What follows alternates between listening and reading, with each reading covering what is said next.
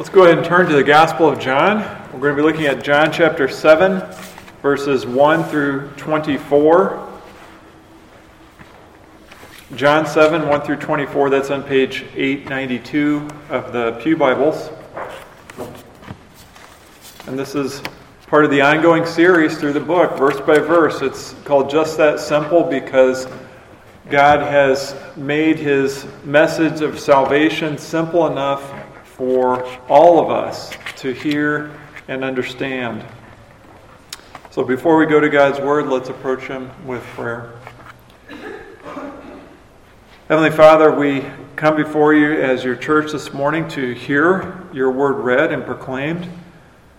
We ask that you would give us the illuminating power of the Holy Spirit. We want to see not only the meaning, the original meaning of this passage, what it meant in its original context to the first hearers and first readers.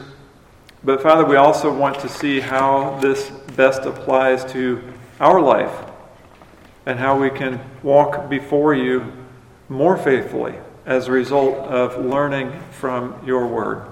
So we pray these things in Jesus' name. Amen. Jonathan was four and a half, and the only thing he ate for lunch or dinner was chicken nuggets. He had cereal for breakfast, but other than that, the only thing that he would eat were chicken nuggets. And his parents were wondering what to do about this. They, they realized this was an issue. They, they were wondering how they possibly got here. They were beating themselves up as bad parents. They went through all those emotions, but they finally resolved we need to do something about this. And so the next day at lunch, Jonathan's mother said, Jonathan, you can have uh, whatever you want for lunch, but I'm going to make you something that I liked when I was a kid. Jonathan said, I just want chicken nuggets. And she said, You can have those, but first you have to eat something that I had when I was a kid. I think you're going to like it. And he said, What is it? She said, It's called ants on a log. It's a celery stick filled with peanut butter with raisins on top. He said, No, I don't want that. I just want chicken nuggets. She said, You need to eat this first and if you eat all of this, then you can also have chicken nuggets. So she made him the ants on the log. She put it on the plate. Jonathan kind of poked at it and then waited for mom to go out of visual sight. And then he kind of picked it up and smelled it. And then he licked the peanut butter, and that tasted okay. And so he took a bite. And then he put it down. He said, I'm all done. She said, No, you need to eat the whole thing, Jonathan. It's important that you try something new. And so he ate the whole thing, and then he had his chicken nuggets. The next day, at lunchtime, she said, Jonathan, what do you want for lunch? He said, chicken nuggets. But can you also make me an ants on the log? She said, Yes, I can. And I think there's some more foods that I liked when I was a kid, and I'll show you some of those so you can try those. It can be refreshing when we try something new. It kind of kicks us out of our comfort zone, out of our routine. Sometimes we're pleasantly surprised. And it can be food. It doesn't have to be, but it could, could be food. I think there's still some things that we haven't tried yet, or maybe some things that are prepared in a different way that we haven't tried. That can be a, a pleasant experience. Maybe it's going somewhere new. Maybe it's meeting new people. Maybe it's listening to a type of music that you've never heard before, or or even simply going for a walk where in, a place where you've never taken a walk before it's just something new. It can be a really good refreshing experience. Other times trying something new is not a good idea. If there's something or if somebody wants us to try something new that takes us away from god and away from obeying god's word then that's not a good experience and we don't need to try that. In john chapter 7 we, te- we see both kinds of examples First, we see Jesus' brothers, and they want him to try something new in terms of how he's doing his ministry. And then later in chapter 7, we see Jesus encouraging people in a crowd to try something new. And he asks them to try two things following the light so that they can receive more light, and then also judging with something he calls right judgment. Now, we're going to explore what those two things mean and see why they're still vitally important for us today as we live out our Christian life. So let's look at the passage. This is John 7 1 through 24. And it begins, uh, verse 1 of chapter 7 through, through the 24th verse. Here it is. After this, Jesus went about in Galilee. He would not go about in Judea because the Jews were seeking to kill him. Now the Jews' feast of booths was at hand, so his brother said to him, Leave here and go to Judea, that your disciples also may see the works you are doing. For no one works in secret if he seeks to be known openly. If you do these things, show yourself to the world. For not even his brothers believed in him. Jesus said to them, My time has not yet come, but your time is always here. The world cannot hate you but it hates me because I testify about it that its works are evil. You go up to the feast. I am not going up to this feast, for my time has not yet fully come. After saying this, he remained in Galilee. But after his brothers had gone up to the feast, then he also went up, not publicly, but in private. The Jews were looking for him at the feast, saying, Where is he? And there was much muttering about him among the people. Well, some said, He is a good man. Others said, No, he is leading the people astray. Yet for fear of the Jews, no one spoke openly of him. About the middle of the feast, Jesus went up into the temple and began teaching. The Jews therefore marveled, saying, How is it that this man has learning when he has never studied? So Jesus answered them, My teaching is not mine, but is his who sent me. If anyone's will is to do God's will, he will know whether the teaching is from God or whether I am speaking on my own authority. The one who speaks on his own authority seeks his own glory, but the one who seeks the glory of him who sent him is true, and in him there is no falsehood. Has not Moses given you the law? Yet none of you keeps the law. Why do you seek to kill me? The crowd answered, You have a demon. Who is seeking to kill you? Jesus answered them, I did one work, and you all marvel at it. Moses gave you circumcision, not that it was from Moses, but from the fathers, and you circumcise a man on the Sabbath. If on that if on the Sabbath a man receives circumcision, so that the law of Moses may not be broken, are you angry with me because on the Sabbath I make or excuse me, I made a whole a man's whole body well? Do not judge by appearances but judge with right judgment. So there, there is a lot packed into these 24 verses. Here's kind of a roadmap so you know where we're going. Verses 1 through 9, we're going to go through. There will be one application point on that at the end. Then verses 10 through 13 are kind of a, a bridge passage that talks about the crowds and their reaction. And then 14 through 24, we're going to have two application points following the light to get more light and right judgment. And then that one is going to be split off into two more subpoints. So there's kind of a cascading waterfall outline type to this passage, but I think we can get through it and, and get through it well. So let's start with verse 1. It says, After this, Jesus went about in Galilee, and that small content summarizes about six months of Jesus' ministry. He went about, meaning he lived and he, he performed signs and he healed and he taught. And th- this comment connects what's happening from John 6, which you remember happened around Passover, and then what the content in chapter 7, which is happening around so, a different festival called the Feast of Booths. And in between there is about six months' time. Now, Jesus only had a three year ministry. So John is, has selected to omit six months of a three year ministry. That's a decent percentage of his total time. And once again, we're, we're reminded he is selective. There is a lot of ministry that we're not seeing. These things are selected so that people may believe in Jesus. It says he would not go about in Judea because the Jews were seeking to kill him. Uh, Jesus was aware that the Jews were trying to kill him. Back in John 5:18 it says this is why the Jews were seeking all the more to kill him. So they've been plotting to kill him for a while now. He's aware of that. And he wants to avoid that confrontation. He wants to avoid a, a kind of direct head to head confrontation with these Jewish leaders because it's not yet time. He's not yet ready to go to the cross. And then in verse 2, it says the, the Jewish feast of booths was at hand. This is also called the Feast of Tabernacles, if you've heard it said that way, or the Feast of Ingathering. Sometimes it's referred to as that. This was a seven day feast. It was in the, the same month, the, the seventh month. Um, this, it's equivalent to our October. And it was in the same month as the, the Day of Atonement. And it was a seven day feast. And what they were doing during this feast is they were commanded to make makeshift booths and, and dwelling places out of sticks and branches and palm trees and anything they could find. And they were to live in these booths for seven days. That's why it was called the Feast of Booths.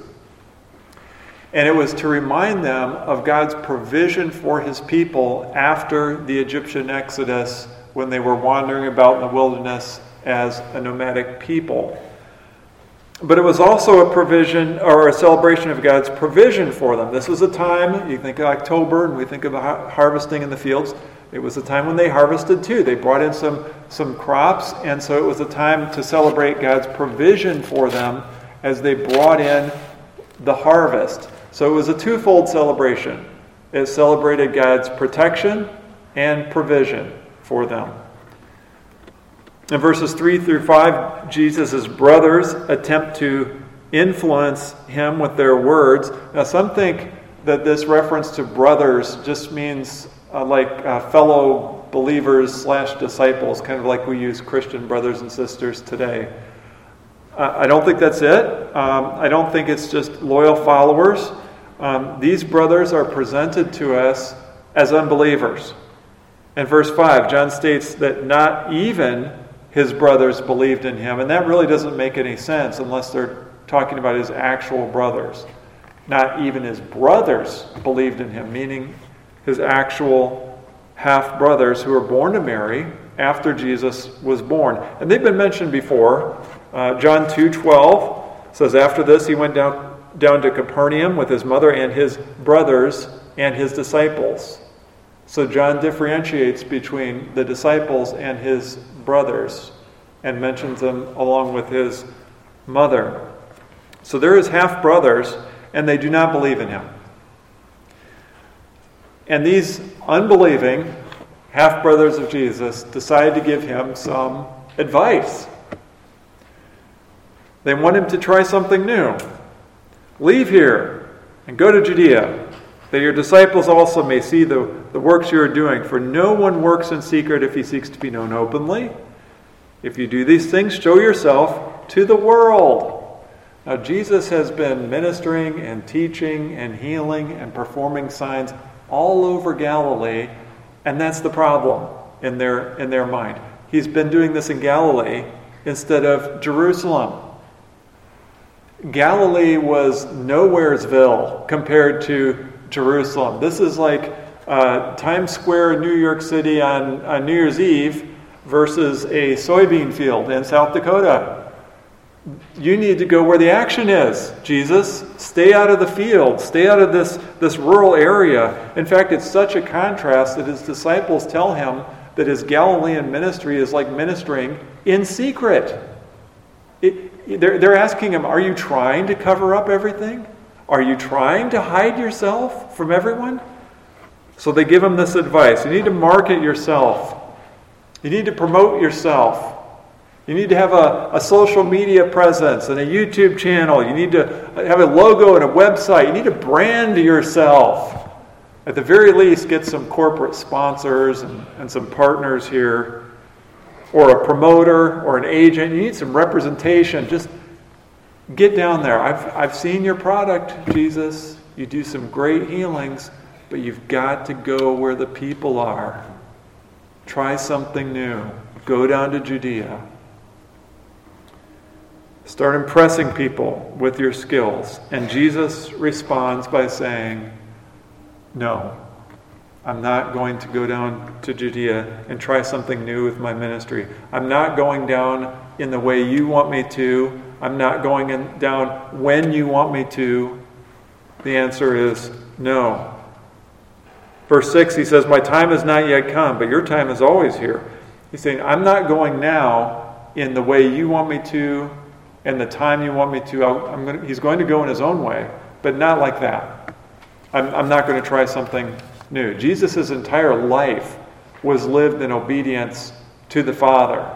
And he's not about to start listening to some bad advice from some unbelievers.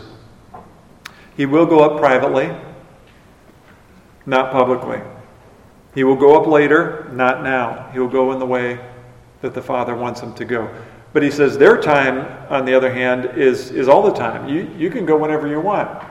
You, you can go now, you can go later, it doesn't matter to you, because he understands that, that unbelievers uh, don't live their life uh, centered around the Word of God. You can go and do whatever you want whenever you want. You're not concerned with what God wants you to do. Verse 7a, the beginning part, says, The world cannot hate you. And this confirms that Jesus' brothers were unbelievers. Because later in John 15 19, he says, If you were of the world, the world would love you as its own. But because you are not of the world, I chose you out of the world. Therefore, the world hates you. He's talking about his true disciples. So, true disciples are hated by the world. These brothers, he says, the world cannot hate you. So, that confirms they're unbelievers. But it hates me because I testify about it that its works are evil. So the world hates Jesus. The world hates Jesus' followers. Why? Because he testifies that their works are evil. Jesus gives witness to or calls out sin. He confronts the world and says, Those works you're doing, those are evil, those are wicked, those are sinful, those are not in accordance with, with God's will. He exposes hearts, he reveals sinful, rebellious natures. And the unbeliever does not want to be told that they are wrong or evil or wicked. It wants to be told that however they're living is right. They want to be accepted. The world even takes pride in sin and wants everyone to affirm it and, and congratulate them and celebrate it. In fact, if you confront the unbelieving world with Scripture, it will not only hate you, but it will turn around and call you hateful. And I think that's what we see today, even, if we try to confront the world about sin. That's why the world hates Jesus. And that's why the world hates faithful biblical believers and churches. Because I testify about it that its works are evil. And then verses 8 and 9, Jesus concludes his response by telling them, Go on without me. And um, he stayed behind in Galilee and it was time, until it was time to go in his own way and his own time. Then we get to verses uh, 10 through 13. Mixed impressions Jesus did go up to the feast in his own way, in his own time. It says in private, not drawing attention to himself, not entering into a direct head to head conflict with the leaders. The leaders who were told that are looking to kill Jesus. So, when in verse 11 here, where it says they were looking for him, that wasn't a positive thing. It's not like they were saying, Oh, where's Jesus? I hope I get a chance to, to see him. No, it was, Where is that guy? We want to finish this business and kill him. And there was much muttering about him among the people. Now, the people here in the Gospel of John, and, and right here in particular, are contrasted with the Jews. When we read the Jews in the book of John, he's usually referring to the leaders, the, the Pharisees, the Sadducees, the Sanhedrin, which was that 70 member council that ruled it was like combining the legislative branch and the judicial branch together under one roof with these leaders, and, and they just ruled. They were the law for, for everyone in Jerusalem. So those were the Jews. These are the people. So this is the common folk. When John tells us that the people were muttering, this, this is like uh, him going around with a microphone and a camera crew and asking people as they walk down the street, what do you think of Jesus? This is just the common, everyday person, not, not the leader, leadership. It says there, were much, there was much muttering, and they were talking about Jesus, and surprise, they were divided. Some say he is a good man. Some say no, he is leading people astray. So you've got he's a good guy, he's a bad guy. And what this shows us is that even among un- unbelievers, uh, they're not called disciples. This is just the crowd, this is just the people. There are varying opinions And it's possible to have a positive opinion about Jesus, but that's not saving faith. So even though you've got he's a good guy, he's a bad guy, none of them seem to be in any way attaching themselves and following with, with saving faith. And that tells us today the same thing is true. We, we can have people that are just generally um, neutral towards Christ, but that doesn't mean that they're in a relationship with Christ. I remember talking with one person in particular. They said, um, That's good for you. I'm glad that's your thing. I, I, I, could see that, and I could see how you get energized. I, that's cool, but that's, that's not for me. I don't have anything against Jesus. He's just not a big part of my life. He's a good guy, but I'm not following him. Verse 13, it says, Yet for fear of the Jews, no one spoke openly of him. Here's this widespread fear. This shows us the intimidating influence that the Jewish leadership had on the general population in Jerusalem. They were afraid to come out and talk about Jesus. They were afraid to say he's a good guy in public because somebody might overhear them and they get they might get reported to the Jewish leadership. They were in fear of their leaders because their opinion differed from the leadership's opinion. And then verses 14 to the end, Jesus is teaching about the middle of the feast. Jesus went up into the temple and began teaching. So, this would have been the outer courts of the temple, these kind of colonnaded, covered areas, and it was understood that if you wanted to go to the temple and, and hear good teaching, that's where you went. That's where the established teachers hung out, and they taught, and the people listened, and they were able to answer, ask questions, and, and interact with, with the teachers. And in verse 15, Jesus' teaching caused some of the Jews to marvel. Now, in those days and at that time, if you wanted to be respected as a teacher, then you went through the right channels. You, you went to Jerusalem. That's where the action was. You, you attached yourself to one of these schools of, of teaching, and you sat at the feet of, and that's just a phrase to say become an apprentice or a student, you sat at the feet of some teacher that was greater than you and that had already a reputation of, being a great teacher, and you learned from them and you patterned after them. You became their disciple and they became your teacher or rabbi. So Jesus had not been to any of these schools. He had not sat at the feet of anyone. And so here he is, and he's not been raised or taught by any of the credentialed teachers. You see a footnote by learning, it says, or this man knows his letters. That's also, translated in the New Testament as writings or scriptures. So the, the Jews that are in the temple are looking at Jesus, and their question is this How did this guy get this good? Where did he come from? How does he teach this well? How does he know the scriptures this well? Jesus answers them in verse 16 My teaching is not mine, but his who sent me. In other words, my words are the words of God. And then he tells them to try something new. If anyone's will is to do God's will, he will know whether the teaching is from God or whether I'm speaking on my own authority. Now, that, the way that's translated here in the ESV, it's a little bit convoluted, but what he's saying is if you want to know whether my words are really the words of God, then you need to start acting on the light that you do have. Take the Word of God that you do know Take what you, you do have and you know for sure is the Word of God and act on it. Follow the light, and you will receive more light. That's what he's telling them to do. Try something new. Follow the light to get more light. Verse 18 The one who speaks on his own authority speaks his own, or seeks his own glory, but the one who seeks the glory of him who sent him is true, and in him there is no falsehood. He's giving instructions on how to identify a servant of God. Do they glorify God? Do they seek God's glory or do they glorify themselves? Do they seek their own glory? Do they lift up God or do they lift up themselves? Now, Jesus came and his mission was to glorify the Father, and that is all he did. And the only time he lifted up himself was when he was lifted up on the cross. So he is the true servant of God. Verse 19 Has not Moses given you the law?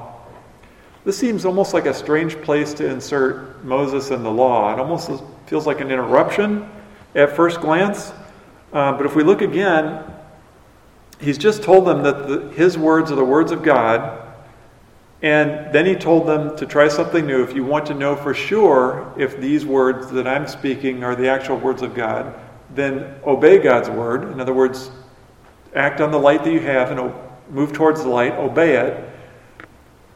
Well, what is the light? He says, follow the light, act on the light. What is the light? What, what's something that they would know is from God? Old Testament scripture. And of all Old Testament scripture, of all the books of Moses, which one do you think stands out the most? Which one do you think you can could probably make the strongest argument that nobody would recognize that that's not from God? Ten Commandments. Pretty strong. What has God revealed to them in the Ten Commandments, in His law, in, through Moses? Well, the sixth commandment is, Thou shalt not murder. And what do they want to do with him? Kill him. They want to murder him, an innocent man.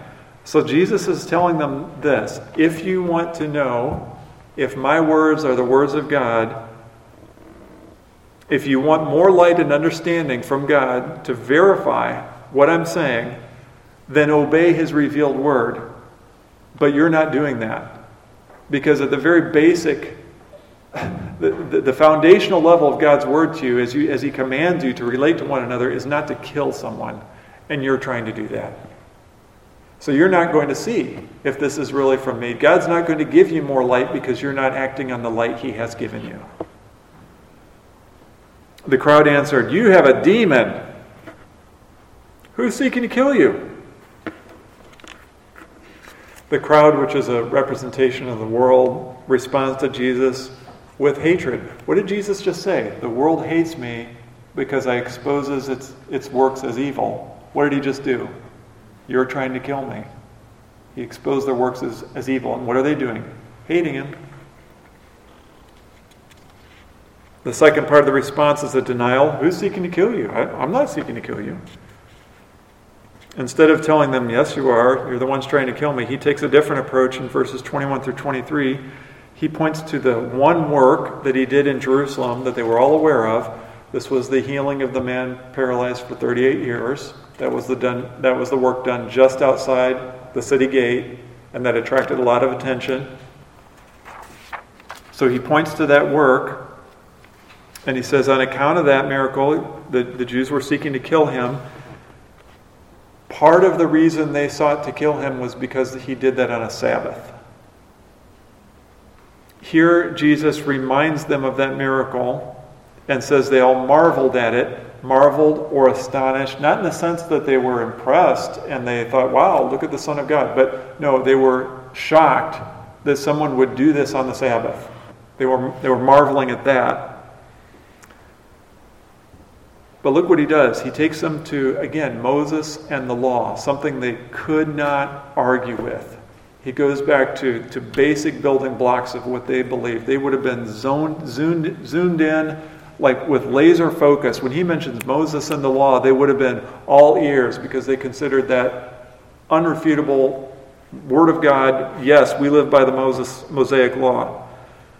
So he points out that they circumcise male infants on the eighth day, regardless of whether or not it's a Sabbath. And they do that without any thought of breaking the Sabbath. So he's telling them, look, you already acknowledge that some work may be done on the Sabbath, correct? Okay, you with me so far? He's telling them, you circumcise on the eighth day. You're willing to cut off or remove a part of someone's body on the Sabbath. I restored a man's body on the Sabbath. You do that to make them right and to follow God's word and law and, and to make them presentable to God as He has commanded.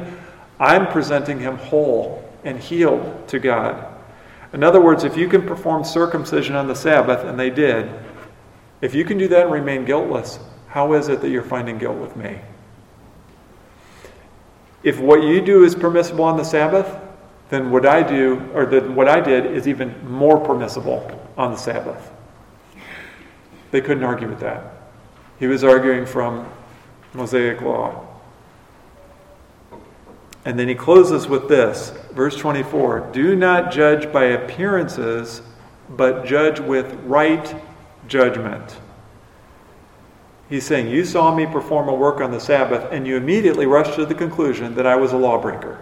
I'm a sinner because I did something that you didn't think was appropriate on the Sabbath. Instead, you should have asked what kind of work was done. Instead, you should have asked the question Does God allow for this to be done on the Sabbath? Healing people? Um, doing good? Uh, acts of mercy? Yeah, those things are permissible on the Sabbath, and they should have known that. So Jesus is asking them to try something new. He's saying, I want you to judge with right judgment. What is right judgment? Making judgments on the whole counsel of God's Word, everything. They took Exodus 20:10, uh, a part of it, which is the fourth commandment, you shall not do any work on that day. And by the time of Jesus in the first century, the, the Pharisees and the Sadducees and the, and the whole Jewish leadership had accumulated 1,500, that's 1,500 additional laws based on the fourth commandment. They had piled on their own teachings to the fourth commandment that were man made. And what they did was they were overlooking what God had already said. There were other passages of Scripture, other verses that informed how that verse should be applied and, and carried out and obeyed. But instead, they ignored all that and they piled up their own things on top of it, and they obeyed that. For example, uh, priests were commanded to serve in the temple on the Sabbath day.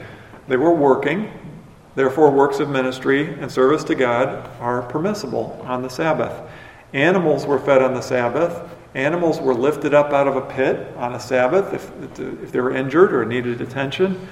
So, if an animal is lifted up out of a pit, if you perform an act of mercy for an animal, then surely an act of mercy towards a person who is made in the image of God is permissible. So, yes, you can tend to their wounds. Yes, you can heal them. Yes, you can go and, and draw water out of the well and carry a heavy water jug back if you needed to revive them, or all those things would be permissible.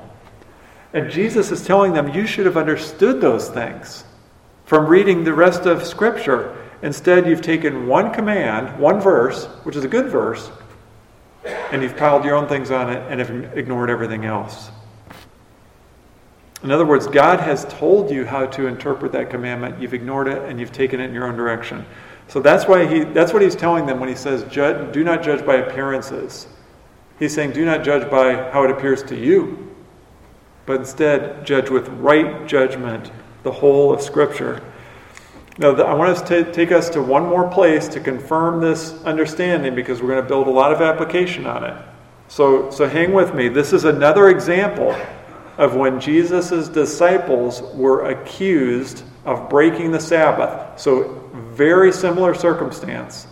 This one, he was accused of breaking the Sabbath when he healed the man that was paralyzed. And in this next context, Matthew 12, his disciples were accused of breaking the Sabbath when they ate heads of grain. So in Matthew 12, uh, this is the context of, of Jesus and his disciples were walking through a grain field. They were hungry. It was the Sabbath, so they plucked some heads of grain off and ate them. And the Pharisees and the Jewish leaders jumped on them and said, Hey, your disciples are breaking the law. You're doing what is unlawful on the Sabbath. Here's Jesus' response Have you not read? and he takes them to 1 Samuel 21, 3 through 6. Or have you not read in the law? And he takes them to Leviticus 24, 5 through 9. And if you had known what this means, quote, I desire mercy, not sacrifice, that's Hosea 6, 6, you would have not condemned the guiltless. So what does Jesus do? In response to the charge of Sabbath breaking, he says, You should have known from this place and this place and this place in Scripture, you should have looked at all these different areas that inform how to obey and apply the commandment. But instead, you didn't. You didn't look to Scripture. God has told you how to interpret that verse. You have ignored that. You've piled up your own things. So, both cases, Jesus gives the same response. He expects them to know how to properly apply it, and he expects that they should have gone to God's Word instead of piling up their own commandments and using their own judgment.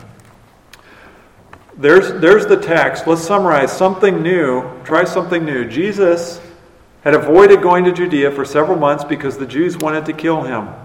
When the Feast of Booths arrived, Jesus' unbelieving brothers tried to persuade him to go to Jerusalem for the purpose of showing himself to the world and gaining more disciples and popularity. Jesus refused to go at that time, and for that purpose, later he went privately. When Jesus arrived, the people were expressing mixed opinions about him. Halfway through the feast, he began to teach. He declared that his teaching was from the only one uh, was from the one who sent him, and those who act on God's word will receive increased spiritual light. The temple crowd accused Jesus of demon possession. Jesus responded with an argument that exposed their inconsistent beliefs and poor judgment that was not based on the word of God. So, like I said at the beginning, we want to take three points. First, from 1 through 9.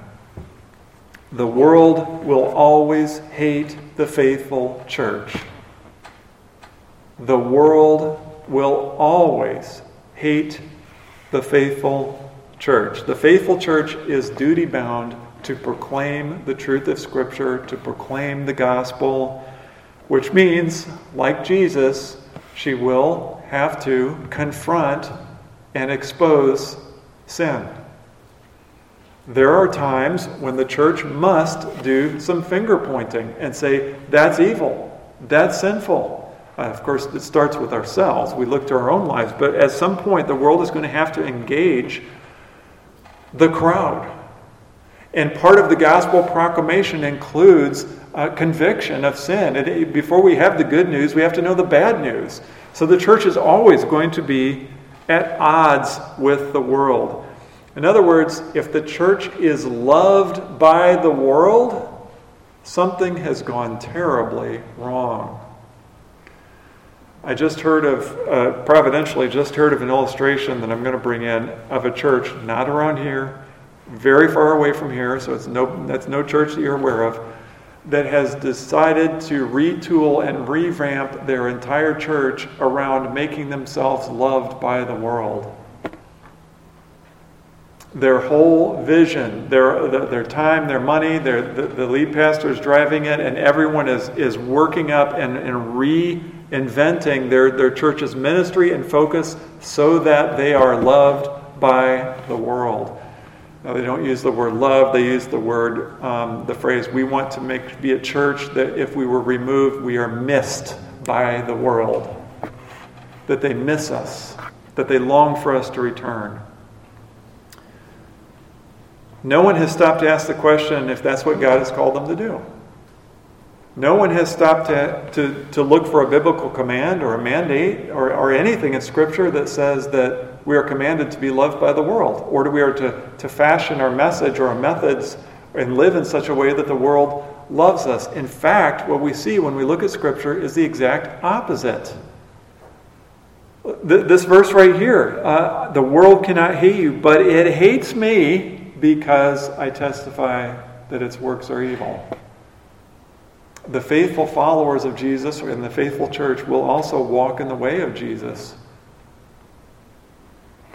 The mission of the church is to go and make disciples. We get that from Jesus himself. Go therefore, go therefore and make disciples of all nations, baptizing them in the name of the Father and of the Son and of the Holy Spirit, and commanding them uh, and teaching them to, to obey everything I've commanded. That's our mission. And part of that mission is confronting sin, but not making ourselves loved by the world. Uh, Luke 6:26, Jesus says, "Woe to you when all people speak well of you. Woe to you." Now this doesn't mean we have to go out of our way and intentionally try to provoke a negative response from the unbelieving world. I mean, we, we are to go to work, we are to pay our taxes, we are to obey the law, and unless the world is commanding us to do something that Scripture prohibits or prohibiting us from doing something that Scripture commands us, we're to be model citizens. But we're not a church with a mission to make ourselves loved by the world. Jesus teaches there will always be an unavoidable enmity between Christ's faithful church and the world. And here's why we need to recognize that. As the church, we need to be vigilant and be on guard so that if that message ever comes down the, the, the, channels of, hey, we need to retool so we're, we're loved by the world, that we say, oh, hold on a second, that's not what we're commanded to do. The world will be transformed as we make disciples, but we're not to be loved by the world. Let's put it this way if NBC News and Oprah and the governor of Illinois think that your church is great, you've, you've gone in a very, very wrong direction. You're probably not even a legitimate church anymore. We don't want the world to speak well of us. We want Christ to speak well of us. When we look at the book of Revelation and we see those letters to the churches, who's evaluating the churches? Christ. That's whose evaluation counts. That's who we want to that's who we're going to stand before. That's who we want to please. That's who we want to love us. Christ and, and faithful believers. We want them to speak well of us as well. But the world? No. No. Jesus said, The world hates me, it's also going to hate you. So the world will always hate the faithful church. That's number one. Number two, follow the light to get more light. When God gives us His word, He expects us to act on it. We have a responsibility. When he shows us his son, he calls us to believe upon him for salvation. And that's what we must do. And so I, I, want to make sure that we understand this. And if there's anybody here that is, is not fully in, maybe they're part of the crowd and they've not really kind of jumped in with both feet, I want to speak to you for a minute. Becoming a follower of Christ means putting this into practice acting on the light that you do have. And this applies to mature believers as well. We are to continually act on the light that we have, and God will give us more light. But particularly for those that are that are maybe seeking and, and just kind of part of the crowd or kind of considering it or not sure, act on the light that God has given you. One way to think about that is the illustration of a swimmer. Um, when, when God calls us to Himself, when we hear this, this word to repent and believe, I don't want anyone to think that to jump into to Christ Church means we already have to be swimming at the level of like an Olympic athlete. We don't need to have record breaking times to jump into God's grace. We, we don't need to um, have all those different strokes mastered. Uh, we don't have to have that, that kind of perfect swimmer's body that comes from, from years of toned workouts. No, it's not Olympic athlete. Instead, he calls us to jump in kind of like a YMCA beginner class. You remember those classes? You had tadpole and minnow and fish and flying fish and shark and all you have to, all God asks us to do is just jump in, jump into His grace. Remember that the first things they taught you was get in the pool. Uh, some of the first things they teach those, those young children are hold your breath and put your head under the water. Uh, learn, learn how to be in the pool without hanging onto the side. Let go of the pool side for just a minute, and then you can hang on to it again. Those kind of things. Okay, maybe you really don't understand how the, the incarnation of Jesus Christ works and his, his dual natures. Uh, may, maybe you're not exactly sure how the, there's covenantal unity across redemptive history. Maybe you're not, you can't date the, the fall of the northern kingdom to Assyria, but you can act on what John has said he has said, Whoever believes in Jesus Christ will not die, but will live eternally. Whoever comes to and believes in Jesus will have their sins forgiven and will not enter into judgment. Just jump into God's grace. All that other stuff, God will teach you. God will bring you through. He'll bring you through minnow and fish and flying fish.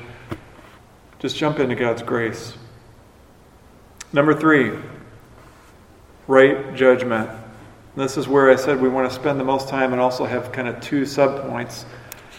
Look what Jesus is teaching about right judgment. First, what he's not saying.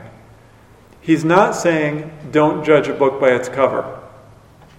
That's not it. He, he's not saying that because uh, they didn't like what Jesus was doing on the Sabbath, they misjudged him and labeled him as a bad guy, and that if they would have looked closer, they would have judged with right judgment and seen that he was a good guy. Th- this is not teaching on character assessment.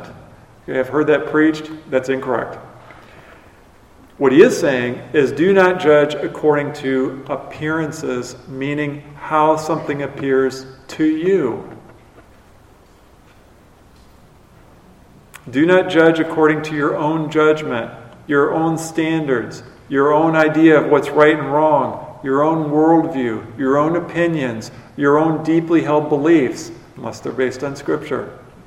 He's saying, don't judge like that. Instead, judge with right judgment, meaning judging or discerning or thinking through and coming to conclusions about matters according to God's Word. Sola Scriptura was one of the five solas, the rallying cry of the reformers, because they understood that everything that we, we know about God and about ourselves and how to live rightly comes from Scripture alone.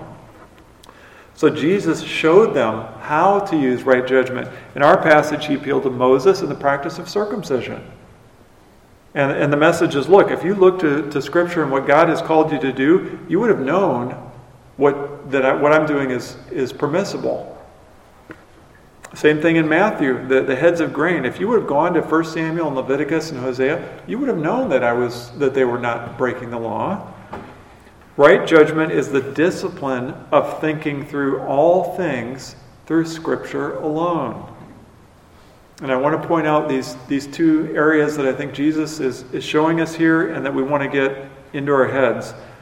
The first one is this Jesus is showing us that we are to look to the whole of Scripture and practice systematic theology.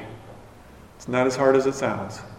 Systematic theology is the practice of taking one subject, let's say forgiveness, and instead of picking out one verse on forgiveness and saying, okay, that's it, that's what we need to do, instead it looks through the whole of Scripture from Genesis to Revelation and takes every part of Scripture, every biblical, biblical teaching on that topic, and assimilates it into one big pile and then distills it down and says, okay, based on everything God has told us, this is our doctrine, or this is what we believe about forgiveness.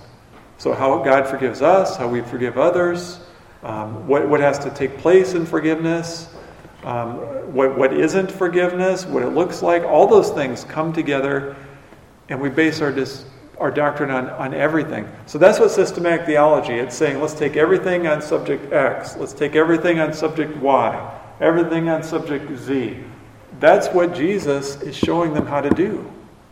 When he went to 1 Samuel and Leviticus and Hosea, and he said all those things inform how you are to understand the commandment of the Sabbath, he's teaching them practice systematic theology. Don't pick out one verse. Look at the entirety of Scripture. Instead, they were doing the opposite. They were taking Exodus 20:10, "You shall not do any work," and then they weren't looking at anything else. They were piling up their own things. And this shows us the danger of appealing to a single verse of Scripture and misusing it by taking it in a direction that, that we think it should go rather than how God has told us it should go. Uh, one example, I'm going to point out a couple examples really quick. One was uh, just a page turn earlier, John 5 28 and 29 if you're here for that. If not, here it is. Jesus says, Do not marvel at this, for an hour is coming when all who are in the tombs will hear his voice and come out. Those who have gone, those who have done good to the resurrection of life, and those who have done evil to the resurrection of judgment. If that's all we looked at, do you see how easy it would be to conclude that salvation is by works? Those who do good are saved, those who do bad are not. Okay, but that's not what Scripture teaches. If you were here when we looked at that, this verse serves as a check verse against thinking that faith alone excuses us from any kind of obedience and good works. And Jesus and the whole of Scripture teaches no, you need both. If you have saving faith, there will be good works that glorify God present. So this is one of those places where it would be very easy if we didn't practice systematic theology. Another example, 1 Corinthians 7:20. Each one should remain in the condition in which he was called. Okay.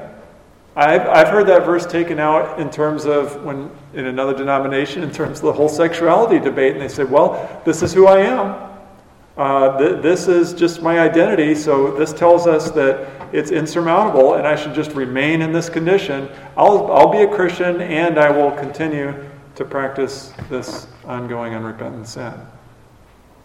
But that's not what that verse means. And if we look at it in the whole of Scripture, it, it becomes very clear that that's not what that verse means. One of the reasons the reformers championed sola scriptura is because they understood the doctrine of the sufficiency of Scripture. Uh, first, uh, excuse me, 2 Timothy 3.16, all Scripture is breathed out by God and profitable for teaching, for reproof, for correction, and for training in righteousness. All Scripture, from Genesis to Revelation, is profitable for teaching, that's what's right, reproof, showing what's not right, correction, how to get right, training in righteousness, how to stay right. The whole of Scripture. Psalm 119.60, the sum of your word is truth. The sum, or the entirety, or each of its component parts together is truth. And Jesus expected them to use it all in making right judgment. So that's number one, systematic theology. Number two, subpoint, he's telling us that we should be using true and necessary inferences. True and necessary inferences. Here's an example of one. The Bible commands no work to be done on the Sabbath. The Bible commands priests to work on the Sabbath. Therefore, priestly work is an exception to the command not to work on the Sabbath. Do you see how that works?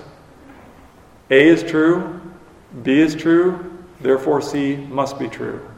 Now, it may not, the Bible may not come out and expressly state that therefore statement, but it's there when using true and necessary inferences, like it is with priestly work. Here it is with circumcision and healing. Uh, rescued a trapped or injured animal is an act of mercy and permissible on the Sabbath. Uh, healing is an act of mercy uh, greater than rescuing a trapped animal. Therefore, healing a person is permissible on the Sabbath. See how easy that is? That's what he's teaching them. And that's what that whole argument was when he took them back to circumcision and tried to show them look, if you do this, then what I am doing is certainly permissible. True and necessary inferences. Uh, baptism. Here's one that our Baptist brothers and sisters struggle with. Baptism is a covenant sign given to all visible covenant community members. Children are members of the visible covenant community, therefore, children should receive the sign of baptism. That's a true and necessary inference. Now, our brother, Baptist brothers and sisters will say, Show me the verse. Show me the verse where it says we're to baptize children. And we have to say, Well, that verse isn't there. And then we can turn around and say, Show me the verse where it says we are to not baptize our children. And of course, they have to admit that verse isn't there. So we say, Okay, let's go to Scripture, the whole of it, and let's use true and necessary inferences like Jesus did and like he expects us to. Well, why is this so important? Because judging by appearances had, has made inroads into the church in America. Judging by appearances. There are professing believers who, are, who have been immersed in the world for so long, and they've received so much input and messaging from the world through education, through news, through media, social media, advertising, workplace, unbelieving family member and friends. It's been it's it's all around them. It's like the fish that lives in the water that doesn't know what it means to be wet anymore because he's constantly in the water. It's the same thing. The longer we live in this world, the easier it will be to succumb to what we might call the the 2023 secular worldview. It's just all around us. And sometimes, when challenged on a topic or a position, these professing believers might start off, well, by saying this Well, I think, and then what follows is shades of secular worldview or mixing of biblical morality with political correctness of the day. But as believers, when we're challenged by a topic or a position, our answer should start with, well, the Bible teaches, and then what follows should be a balanced biblical position based on the whole of Scripture, using systematic theology and true and necessary inferences. So the question today is where are you? Do you find yourself standing solely on Scripture alone, or do you find yourself clinging to opinions that may or may not overlap with what God's Word says? Are you using right judgment, or are you judging things on how they appear to you? In summary, if you're not in Christ this morning, I want to challenge you to try something new. Start believing what God has told you. Repent of your sin and trust in Jesus Christ for your salvation. Jump into the pool of God's grace. That's all you need to know right now. You don't need to be a Christian Olympian before you follow Christ. He'll show you the way. Act on the light that He has given you, and He will give you more light. I guarantee it. If you're in Christ, I want to challenge you to try something new. Or maybe it's not new, and I want to challenge you to recommit to not judging things on how they appear or your own opinions, but instead with the right judgment of Scripture. There was a husband and wife, and the husband was late for work and he was looking for his keys. And he couldn't find them anywhere. He was lifting things up. He was looking on the kitchen table. He was looking under the couch cushions. He was looking. And she said, Did you look on the kitchen table? His wife said. He said, Yes, I looked on the kitchen table. She said, Well, that's where I saw them. He said, They're not there now. And she said, If I come down there and if I find them on the kitchen table, you ever heard one of those? If I find them, you have to do dishes for a week. He said, Okay, you come on down because they're not there. And she came down, she lifted a bag, said, Here's your keys. They were right in front of him. He, he did lift it up, he just didn't see them. I want to challenge you to bring your life and your beliefs and your practice and your positions and your stance and your views and your convictions all under the lordship of Jesus Christ and His Word. And even if you think you've done that, even if you think you've, you've done a self examination, have looked anywhere, looked everywhere, don't be surprised if on the kitchen table of your life, God reveals something else that still hasn't been surrendered to Christ. Right judgment is the discipline of thinking things through using all of Scripture. Amen. Heavenly Father, we give you praise for your Son, for his sacrifice on the cross. We give you thanks for our salvation that is through faith alone, in Christ alone. And Father, we also give you thanks for your word. It is sufficient. And you have told us how we are to, to read it and to, to bring it all together and gather it all together in order to make sense of what you've told us and how to apply it and how to practice it.